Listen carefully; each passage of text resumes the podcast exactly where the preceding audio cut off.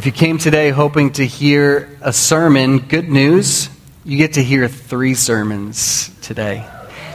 Yeah. now, if that sounds like the opposite of good news to you, it's okay. There are very many sermons. Um, the reason we're going to do it like this is because it'll give us a chance to apply what we're reading in God's Word right away, right on the spot while we're here after each section of the text. Uh, instead of doing what I usually do, what many of us often slip into, which is go home, turn on football, whatever else, and forget about it.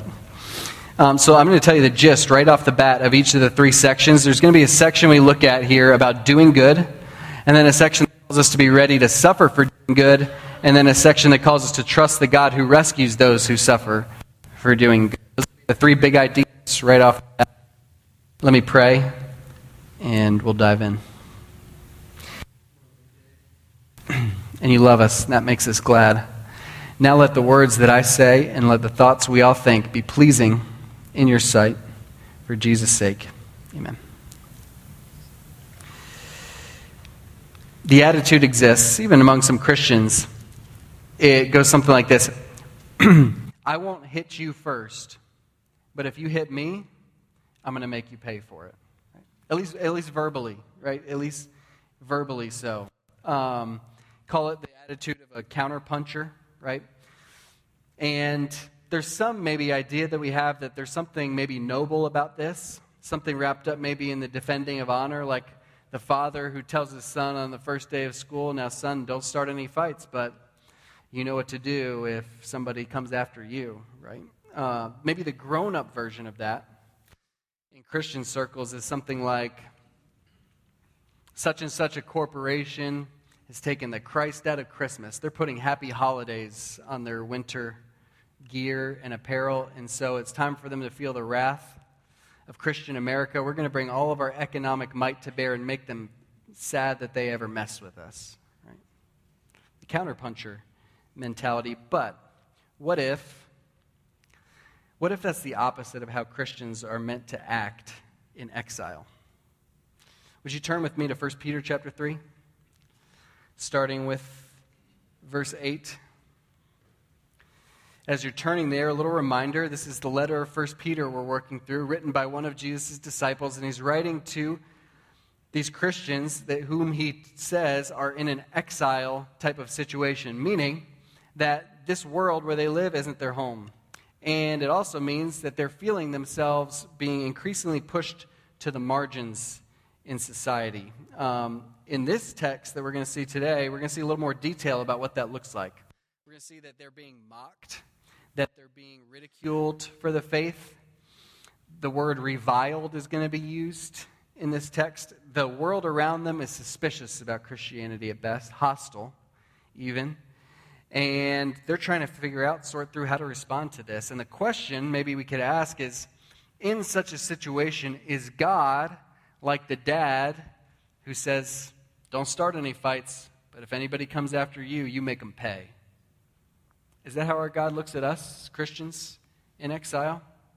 Let's take a look. Verses 8 through 12 of 1 Peter chapter 3. Follow along with me as I read. Finally, all of you have unity of mind, sympathy, brotherly love, a tender heart, and a humble mind. Do not repay evil for evil or reviling or for reviling, but on the contrary, bless. For to this you are called, that you may obtain a blessing. For whoever desires to love life and see good days, let him keep his tongue from evil and his lips from speaking deceit. Let him turn away from evil and do good. Let him seek peace and pursue it. For the eyes of the Lord are on the righteous, and his ears are open to their prayer. But the face of the Lord is against those who do evil. We see three observations here from this first section of the text.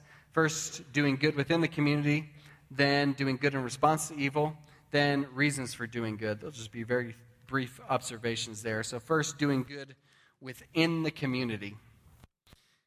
My family got a pumpkin a little while back. Maybe some of yours did as well. Put it on the front porch. Uh, it's been there a while now. When we first got it, my toddler could stand up on it, no problem. It's a firm pumpkin. If we leave that there for a while and my toddler climbs up to stand on it, what's going to happen? It's going to collapse, right? Why? Because sometimes, I guess what that illustrates is sometimes we can't tell how unhealthy something is on the inside until some external pressure is applied to it, right? Sometimes it's hard to tell how unhealthy something's become on the inside until external pressure is applied to it. And I think that's a little bit of what's going on in verse 8. As Peter's readers are experiencing external pressure, he wants to make sure that the inside is firm and solid. So in verse 8, he gives a series of commands dealing with the inside, within the family of faith. What's it supposed to look like to be healthy and stable? So here's the list unity of mind. In other words, there's no time to bicker with one another about minor things, and we ought to be supporting each other through external pressures. Part of that support probably looks like sympathy. So, weeping with those who weep, rejoicing with those who rejoice, seeking to enter into the experience of one another. Continuing there in verse 8, we have brotherly love, the sort of love that answers the phone at 3 a.m., will give you the shirt off your back. A tender heart, that means caring, compassionate emotions expressed toward one another a humble mind that isn't puffed up, but rather seeks the good of others. Those five in verse 8 are what makes the pumpkin firm, for lack of a better illustration. It's, it's what leads to the preservation of internal stability that's crucial for the Christian community if we're to survive the external pressure of exile. So that's doing good within the community. Then we have doing good in response to evil. We're living in a day and age, of course, in which people live for epic comebacks right? So, young people, you know, if, if you get roasted on social media, what are you supposed to do? You, you roast that person back, right? Um, that's exactly what you do. Even corporations are getting into that now. So, uh, a little while ago, I saw one. You know, remember when IHOP changed its name to IHOB for a while because they introduced burgers and they wanted to be the International House of Burgers? Wendy's corporate Twitter account got on and was, you know, re- responding to people saying, wow, IHOP is coming for you, Wendy's. They're making burgers now. And Wendy's, their corporate Twitter account, they got on and said, can't wait to try the burgers from a place that thought the pancakes were too hard. And, you know, it went viral. Everybody retweeted it and everything. But that's the way co- corporations act today. What about for the Christian? Is this the way that we are to live as well? Um, we see it here, verse 9, right? Do not repay evil for evil or reviling for reviling, but on the contrary, bless. We laugh about Wendy's, but in all seriousness, in the Christian faith, there's no room given for counterpunching, right? And not only are we not just to avoid counterpunching, not only are we just to avoid counterpunching, we're also supposed to bless, actively bless the one who's done evil to us. Do you see that there in verse 9. And, you know, I brought this up a couple weeks ago, but maybe the single best example of this that I can remember seeing, maybe in my whole life, was just a few weeks ago. Botham Jean's brother, Brandt, right, in that courtroom, on the witness stand as his brother's murderer is about to get sentenced. And what does he say? I want the best for you. I want you to accept Jesus Christ into your heart because that will be what's best for you. And he asks the judge to get down and give a hug to his brother's murderer. I, I can't think of a better example of doing good in response to evil. That's chapter 3, verse 9 in action. But what would possess somebody to do that? That takes us to the reasons for doing good. Brandt Jean's response is not natural when evil has been done to us, when we've suffered. So, what would compel somebody to respond by blessing their enemy? There's several reasons. A couple of them are given in the text. First, it's what we're called to, according to verse 9. Do you see that? On the contrary, bless, for to this you were called. In other words, we have a God who extended grace to us when we didn't deserve it. Therefore, it's not just extra credit for us to extend that same grace to others, it's actually what's required of us. It's baseline Christian faith. Second reason given is there at the end of verse 9 that you may obtain a blessing. That you may obtain a blessing. This is a permission, even stronger than permission, it's encouraging us to seek blessing for ourselves as long as we're seeking it in the form of blessing others as a result of blessing others actively. So Peter's here reflecting on this theme of blessing, blessing that comes to us when we do good to others. And he says, That reminds me of Psalm 34. See that there? That's the psalm that he quotes in verses 10 through 12. It's actually a psalm that Peter quotes over and over again. He loves to quote this psalm. The main idea, if you read Psalm 34, is that God will not ultimately, finally bless those who do evil. He will ultimately, finally bless those who do good. Um, now, how that plays out is an important question. Will he bless those who do good in this life, or will he bless those who do good in the next life? When will the blessing come? Last week, one of you texted in a question that was similar to that. Um, and I responded to those text questions at the end of service, and I was very, I, I came down very strongly on the side of the blessing really is coming in the end, in the life to come. But on further reflection and reading this passage some more and some other passages, I want to amend that actually a little bit because there are just so many passages that indicate that we are going to get a taste of the fullness of the blessing in the life to come here on this earth. I mean, I don't, I don't, I don't know any other way to read some of what I see here in verses 10 through 12. Um, look at the blessings that are listed here that we would love life and see good days, verse 10. That's surely talking about this life. In verse 12, it talks about God's eyes being on the righteous, his ears open to their prayer. That's surely talking about this life as well. Many, many of the blessings in the New Testament are this life sort of blessings. Now, that doesn't mean that we're going to all be rich and happy and healthy, and all of our prayers will be answered in the affirmative, right? Of course, that's not what it means. We are actually promised suffering in this life if we are Christians, but along with that promise is a promise of blessing, namely the blessing that while we suffer, we'll be able to experience joy in the midst of it. While we experience lack, we'll, ex- we'll be able to experience contentment even in the midst of lack. Those are the sort of blessings that are promised to us even in this life. So, yes, the fullness of blessing is going to be coming for us in the life to come. But we get a significant taste of it in this life as well. And the corollary to that, of course, is at the end of verse 12. That last phrase that is kind of scary when you read it. It says that the face of the Lord is against those who do evil. The reason that's troubling, maybe, is because we remember that Peter's writing this to Christians.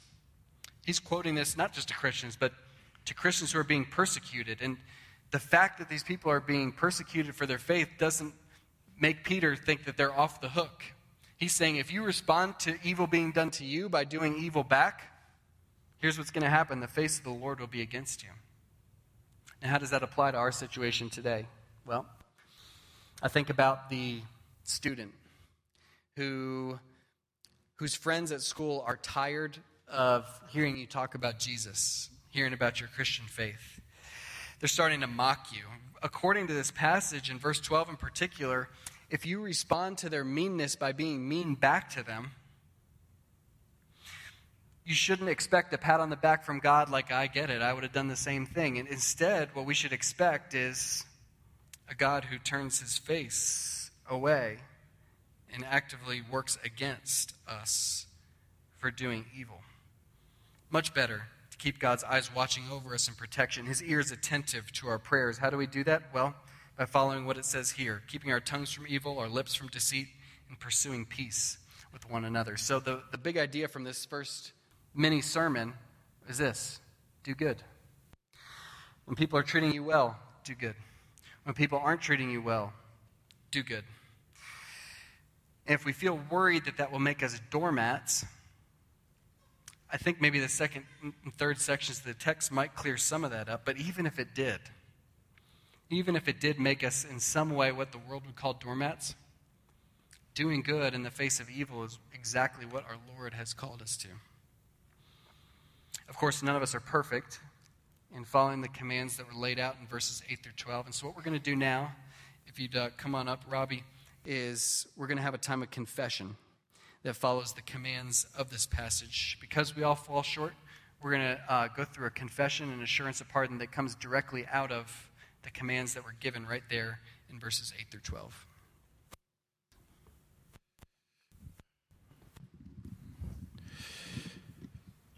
I'm going to have you guys respond in the text in yellow. Lord, you have instructed us to have unity of mind, but we confess that we have often sown discord. Lord, Lord have, have mercy. mercy. You have told us to show sympathy to each other, but we have been indifferent to the needs and to the suffering of our brothers and sisters. Christ, have mercy. You have taught us to show brotherly love with a tender heart for each other, but we have treated each other as enemies, often putting petty things above your calling to love one another. Lord, have mercy. You have told us to have a humble mind, but we think more highly of ourselves than we ought. Christ, have mercy. You tell us not to repay evil for evil. You even tell us to bless those who wrong us, but we confess that we react out of anger rather than love. Lord, have mercy. You tell us to keep our tongue from evil and our lips from speaking deceit, but we do just that. Christ, have mercy. Let's pray. Father, all these things that you ask of us are things that you were that that were modeled so beautifully by you. You, pers- you pursued peace with us even though we had wronged you, and even though the cost would be so great. You gave us that which was most precious to you, your Son. Jesus, you looked upon us in our helpless estate of slavery to sin, and you suffered and died so that we could be free and live eternally. Spirit, you now indwell the hearts of those who trust in Christ, enabling us with the power of Christ's resurrection to live in a way that blesses those who curse us, and yet once again we fail. Lord, have mercy. Amen. Children of God, let's remind each other of this assurance of pardon from 1 Peter 3:18. Let's read together. For Christ also suffered once for sins, the righteous for the unrighteous, that he might bring us to God, being put to death in the flesh but made alive in the Spirit. Praise be to God. Amen. So we've looked at our first section, um, calling us to do good. We've confessed the ways in which we haven't do good and done good, and now in this second section, we're looking at the call to be ready to suffer for doing good ready to suffer for doing good. Are we ready to suffer for doing good? I asked myself this question last week when uh, you may have seen it. One of the presidential candidates responded to a question by saying that he, if made president, would remove the tax exempt status of North Suburban Church and other churches that believe some of the things that we believe um, if he were to become president. Now, that became a very unpopular thing to say. It was shot down pretty quickly. But even in the midst of that, I ended up thinking, well, is it really that unrealistic that 10 years from now that might be the case? That would force us as a church to do things very, very differently and change a lot of things from the way that we're doing them now, right? But is it totally out of the question that that would happen? Are we ready to suffer for doing good? That's the question that Peter wanted to make sure his readers could answer. So let's pick up where we left off. Verse 13 of chapter 3. Peter's been talking about doing good. Now he adds a piece to be ready to suffer for doing good. Look for that as I read verses 13 through 17. Now, who is there to harm you if you are zealous for what is good? But even if you should suffer for righteousness' sake, you will be blessed. Have no fear of them, nor be troubled. But in your hearts, honor Christ the Lord as holy, always being prepared to make a defense to anyone who asks you for a reason for the hope that is in you Yet, do it with gentleness and respect, having a good conscience, so that when you are slandered, those who revile your good behavior in Christ may be put to shame. For it is better to suffer for doing good, if that should be God's will, than for doing evil. We're going to see here, just in those verses we just read, uh, whether a discussion of whether or not we will suffer, and what to do when we suffer, and why act this way when we suffer. First, whether or not we will suffer, Peter says we might actually not suffer for doing good. Do you see that in verse 13? That's how he starts out. He says, Now who is there to harm you if you are zealous for what is good? And the applied answer is nobody. Right? When that candidate said what he said last week, that's sort of how it worked out, right? Members of his own party rose up the next day and said, That's actually a horrible idea. And that's actually kind of the norm, according to what Peter's saying here, in terms of how things will work out for us. Namely, that if we do good, ordinarily no harm will come to us for that. That's a result of God's common grace that even those who are seeking to pounce on us, will be delayed or restrained in their ability to pounce, ordinarily speaking. However, there are exceptions to that, of course. That's not always how it works. Try telling Atatiana Jefferson's family that if you just do good, you won't experience any suffering or evil. Come on. Sometimes we suffer mightily, even though we're doing nothing wrong to deserve it. And actually, sometimes we suffer mightily precisely because we are acting righteously. And Peter knows that. He knows he's writing a letter to people who are about to experience more and more of precisely that. And that's why he says what he says in verse 14.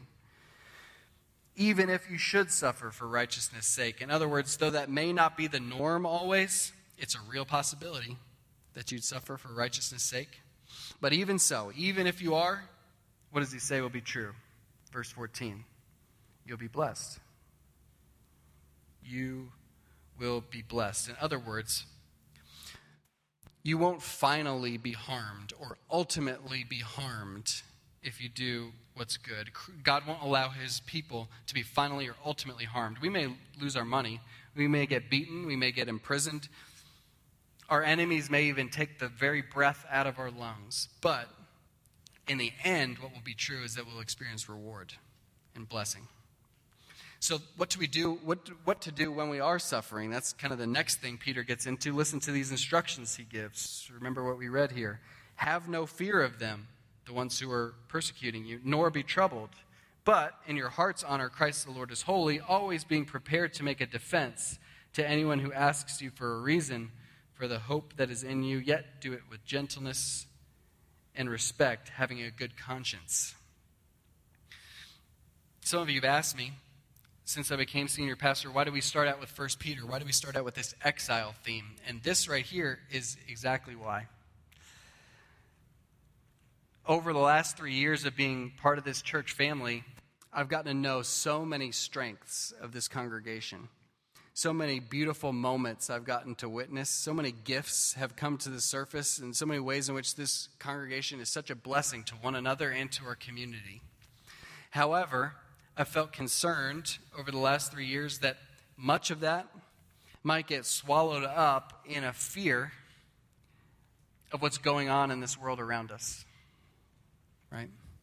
What I don't hear, in other words, very often at North Sub over the last three years anyway, is any sort of um, excitement about the cultural, the moment we're in, that, that we may actually be counted worthy of the privilege of suffering for the name of Jesus, and in that suffering, that people might witness something in us that they've never seen before. Instead, what, I'm, what I hear a little bit more, which is totally understandable, totally normal, is something more like panic.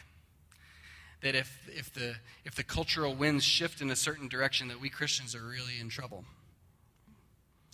Peter says, Do not fear those people who cause your suffering. Don't be troubled by them. Now we may be like, well, I don't want to fear them, but I just feel like I can't help it. What happens if I can't help it? Right? I think Peter gives guidance here. He says the way not to fear people is to turn our hearts elsewhere, specifically, turn our hearts to Christ. Do you see that? How he goes from verse 14 into verse 15?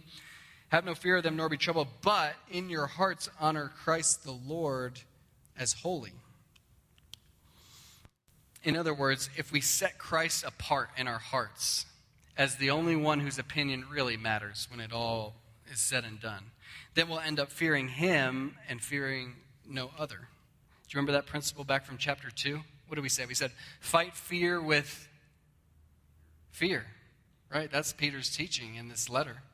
Fight fear with fear, which means that we cultivate a healthy fear of God that chokes out the unhealthy fear of human beings that we all slip into. But remember, though, we're not called into just this neutral absence of fearing people. We're actually called to actively do some things. In verse 15, it's actively preparing to give a defense for the hope that exists within us. Have you done that preparatory work before? Have you ever sat down and really done it? Prepared a defense for someone who would ask you about the hope that's within you? It's important to prepare the way he calls us to because that moment will come unexpectedly for most of us, right? Come when we're least expecting it. Someone might ask us about what makes us different. And what do we say? If we're not prepared in that moment, we could miss it. As we prepare, though, it's important that we look at these guidelines given to us in the verses we just read. You see that at the end of verse 15? How are we supposed to do it? With gentleness and respect.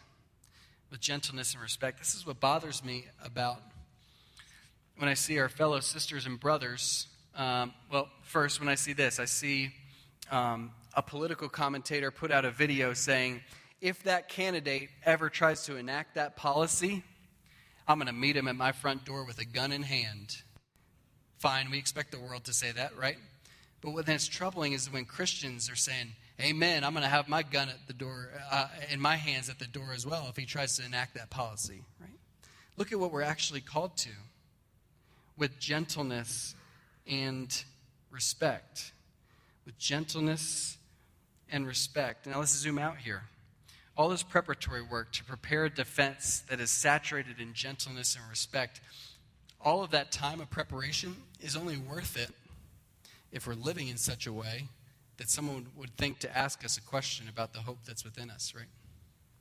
In other words, Peter, by writing this, is assuming that his readers are living in such a way that the people around them are like, what makes those people different? I need to ask them. I just, I just can't, I, I can't figure it out. I need to ask. What, what makes them different? Why do they have that hope? What about us? Does our hope stand out?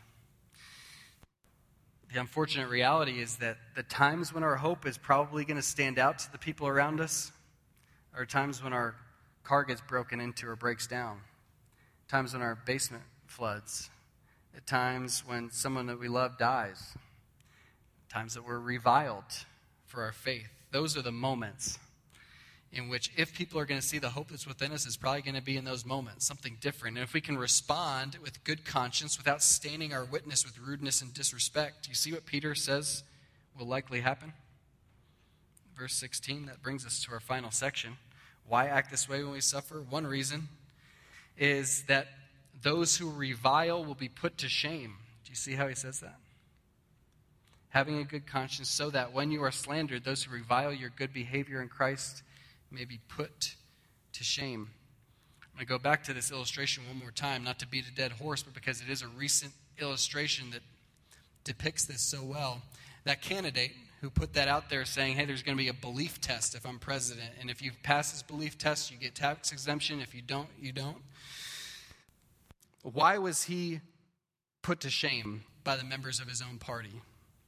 if you followed the dialogue at all, it was because Christians do so much to help the poor. That was the argu- those were the arguments going around. Like, hey, that's actually a terrible idea, Mr. Candidate, because if you put that in action, the poor are the ones who are going to suffer because Christians are out there helping the poor, these churches, these Christian organizations, and they wouldn't be able to do that to the same degree anymore. That's the way it was in the early church, too. Do you know that? At times in history when Christians have been known for doing good, especially for the poor, um, the powers that be think twice about reviling us, or they think twice about how far they're going to take their reviling. Right. So, I mean, the easy application for us today, um, easy to draw the connection anyway, is to Project Share. Right. You've been hearing about it for the last month. Many of us, just by virtue of where we live, can go a week of our lives without face to face interacting with somebody who has significant material need in their lives. That's just the reality of the world we're in. However, within just a 20 mile radius of us, there's a great deal of material need. And Project Share is the primary way during our church year that we as a church seek to see that need and step into it and enter into it and be good neighbors to our community. It's been going on for years here. And we partner with organizations that are on the ground, living it out day after day, that have needs. And this is a big lift to them, and we can provide these meals for them at Thanksgiving time. And so I just want to remind you today is the last day to pledge for that. If we needed one more reason to pledge for Project Share, besides all those that have been given in the announcements over the past month, Peter gives us another one here, I think, and it's this by doing good for the community, it removes an excuse that people have to revile us. It may even lead those who want to revile us to be put to shame when they make accusations against us and the community rises up in our defense. One more note before we wrap up this section here. There is a second reason given here to act this way when we suffer. It's in verse 17. It says, For it is better to suffer for doing good, that should be God's will, than for doing evil. Why would there ever be a choice between suffering for doing good and suffering for doing evil? I think what Peter's getting at is that it's possible for us to respond like jerks when people revile us, right? Then they take our jerkish response and then they revile that, right? Now we're not suffering for doing good, we're suffering for the evil that we did when we acted like jerks. Peter says that's not admirable at all. Far better to suffer for doing good, if that's what the Lord calls us to. And that's the big idea here in this section. Be ready to suffer for doing good. And no, we're not saying be eager to suffer for doing good. This isn't a call to masochism. Peter says in verse 17, right, if it should be God's will. We're not seeking it out, but if God does call us to it, that suffering will often be an opportunity to witness to a world who's never seen something like the hope that's within us. Are we ready to suffer for doing good? Let's get ready to suffer right now. Let's actually like put it into practice. For the next five minutes, here's what we're going to do. You're going to take a pen or pencil there's probably one in the chair in front of you if you don't have one. If you don't have access to a pen or pencil, you got permission to take out your phone, start a new note on your phone. Don't check those texts. Don't check your fantasy football lineup. And we're going to take five minutes right now before we move on to actually take the time to prepare a defense like we're called to in verse 15. Peter tells us to do it. Let's do it instead of going home and forgetting about it. It says, Be prepared to make a defense to anyone who asks you for a reason for the hope that is in you. This is something that's going to be between you and God, something you can keep to yourself. But you're thinking through for the next five minutes what if somebody asked me, Hey, where does your hope come from? I just got to ask you. What, what makes you so different? How would you respond to that? It's worth this time to do some preparation there. So let's take five minutes and think that through and jot down some thoughts.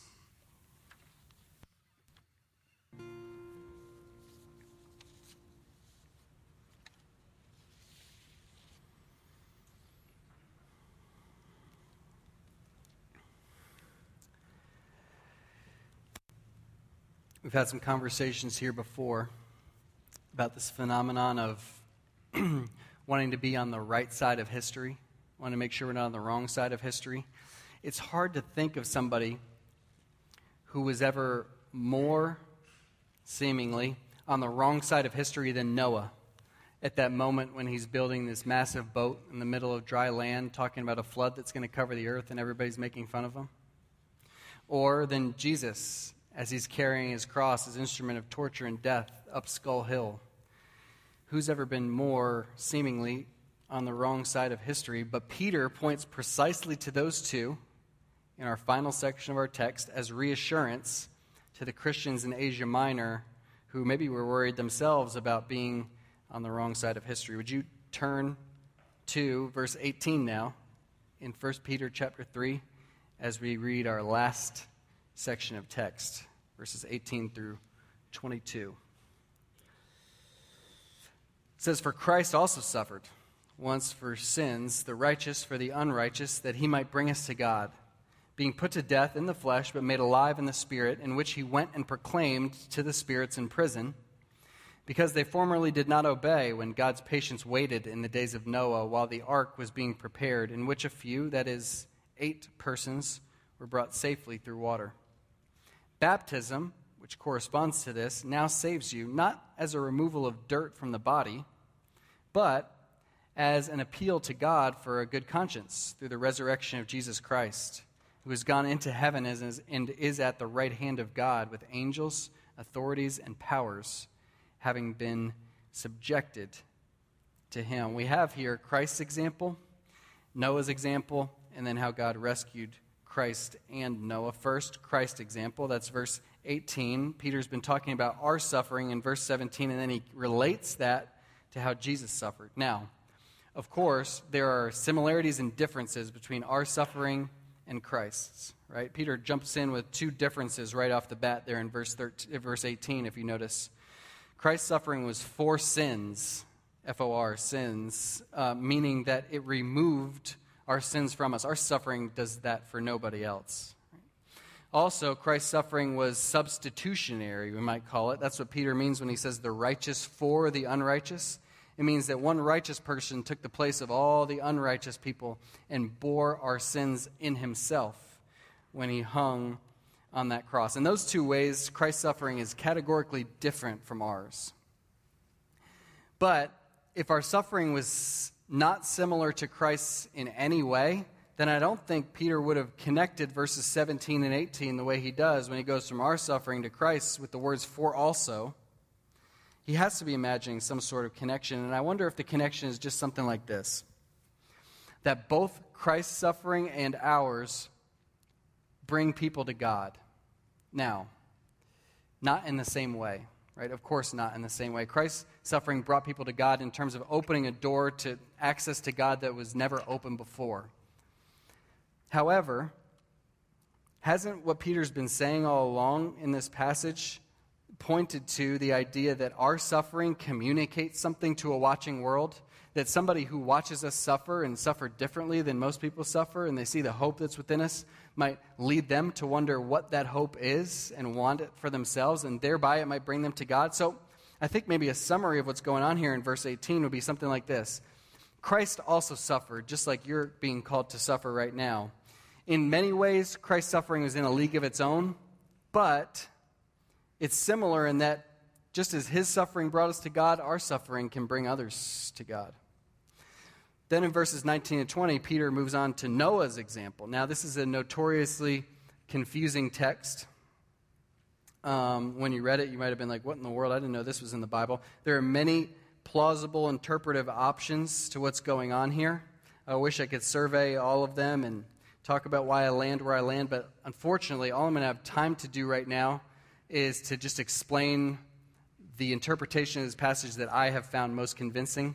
I've been convinced of this by uh, Wayne Grudem. This is the, the perspective that he advocates for. Here's how it goes, okay? So have your eyes here in, in verses 19 and 20 so you can follow what I'm saying. The spirits in prison, verse 19, who are those? according to this understanding, my understanding, these were the humans in Noah's day who rejected what Noah was saying and rebelled against God. Okay? They are now in prison, meaning that they're in hell.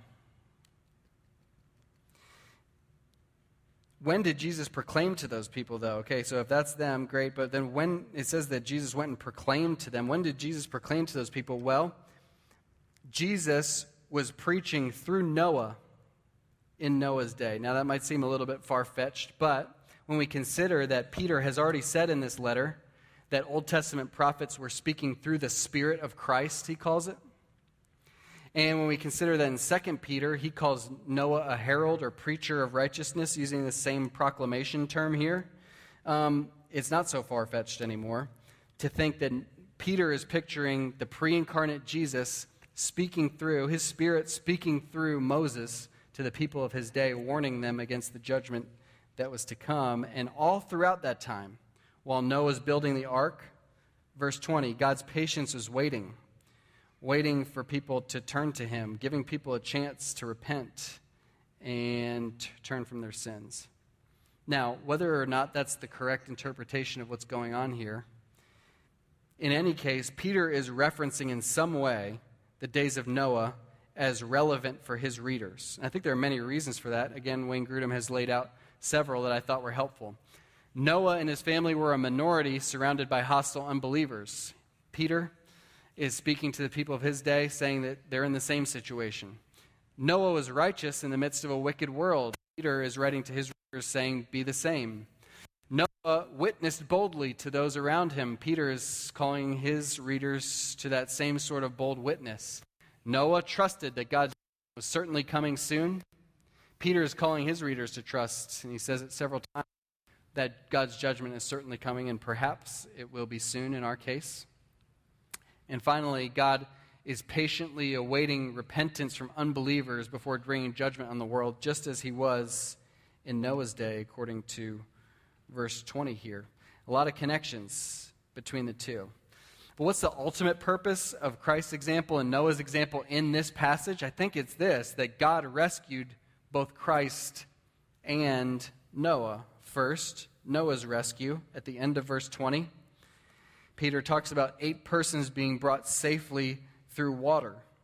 So Peter's connecting the rescue of Noah through the waters of the flood to our rescue, which is depicted in the waters of baptism. When someone gets baptized, we get dunked under the waters, right? Under which we would die if we stayed there, and then we're raised up again to survive, or in another perspective, to new life. So, does baptism save us then? A lot of us maybe would think the easy answer is no, but look at verse 21. Baptism saves you. What's clear here, though, is that Peter's not speaking of the external rite of baptism as though that's the real deal. Right? Because he says it's not about the external, it's not about, um, how does he say it, the removal of dirt from the body, but rather it's what that external reality points to on the inside. He talks about the inside when he talks about an appeal to God for a good conscience. On what basis might we have a good conscience as we get dunked under the waters and raised up to new life publicly in the moment of baptism? Well, that's where the Noah and Christ and baptism stories kind of come full circle there at the end of verse 21. When Peter says that the way we get this good conscience is through the resurrection of Jesus Christ. Here's how that all gets connected. I think what Peter's saying is that just as Noah was vindicated through the waters that showed him to be on the right side of history, for lack of a better word, the waters that saved him and his family in the boat while the others perished. So Jesus Christ was also vindicated when he didn't remain in the grave, but God the Father rose him up from the dead. And that's the vindication that really matters for us because as we get dunked under the waters and lifted up in our moment of baptism, we're doing that on the basis of the fact that we believe that in a spiritual sense, we have been buried with Christ and then raised with him to new life once again, that we're united to the one to whom all powers and authorities in heaven and on earth bow, according to verse 22. So maybe a summary of verses 18 to 22 is something like this Noah was vindicated, even though it looked like he was on the wrong side of history. Most importantly, Christ was vindicated, even though it looked like he was on the wrong side of history. Because of Christ's vindication, you will be vindicated as well if you're united to him. So, maybe three takeaways from that that flow out of this text for us. Let's be bold in our witness, like Noah was, like Christ was. Let's be confident that Christ, even though there's only a few of us seemingly in our world that believe in Christ, let's be confident that God will certainly save and vindicate us. And then finally, let's remember that just as the flood eventually came, just as God said it would, final judgment will certainly come as Christ triumphs over all the evil powers that exist in the universe. Big idea here for this final mini sermon is trust the God who rescues those who suffer for doing good. Trust the God who rescues those who suffer for doing good. We said it, it would be hard to imagine someone looking more like they're on the wrong side of history than Noah building that boat or Christ on the way up Skull Hill. But when the rains came, Noah was saved. When Sunday morning came, Christ was vindicated. And in those moments of vindication, there was no longer any doubt that they were on the right side of history in the way that meant the most. Our, our, our moment of vindication is coming. When Christ returns, cracks the sky, comes back for his own, it will be seen by all living creatures in all the universe that we too were on the right side of history because we're united to the one who owns it all. Let's pray, and we're going to finish by uh, singing a song together.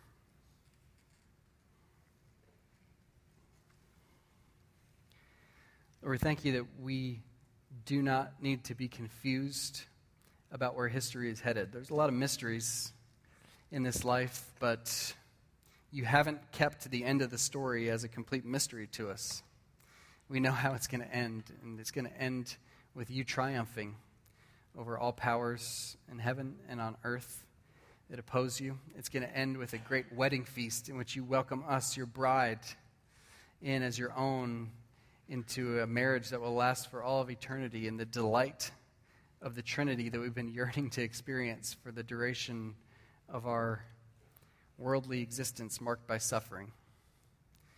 Lord, sustain us until that day. Give us hope. Help us not to waver in the face of suffering. Help us to be ready to suffer, and when it comes, help us to see it as an opportunity that we eagerly embrace in hopes of being a witness to those around us that we love who need to see the hope that we found in you. In Jesus' name, amen.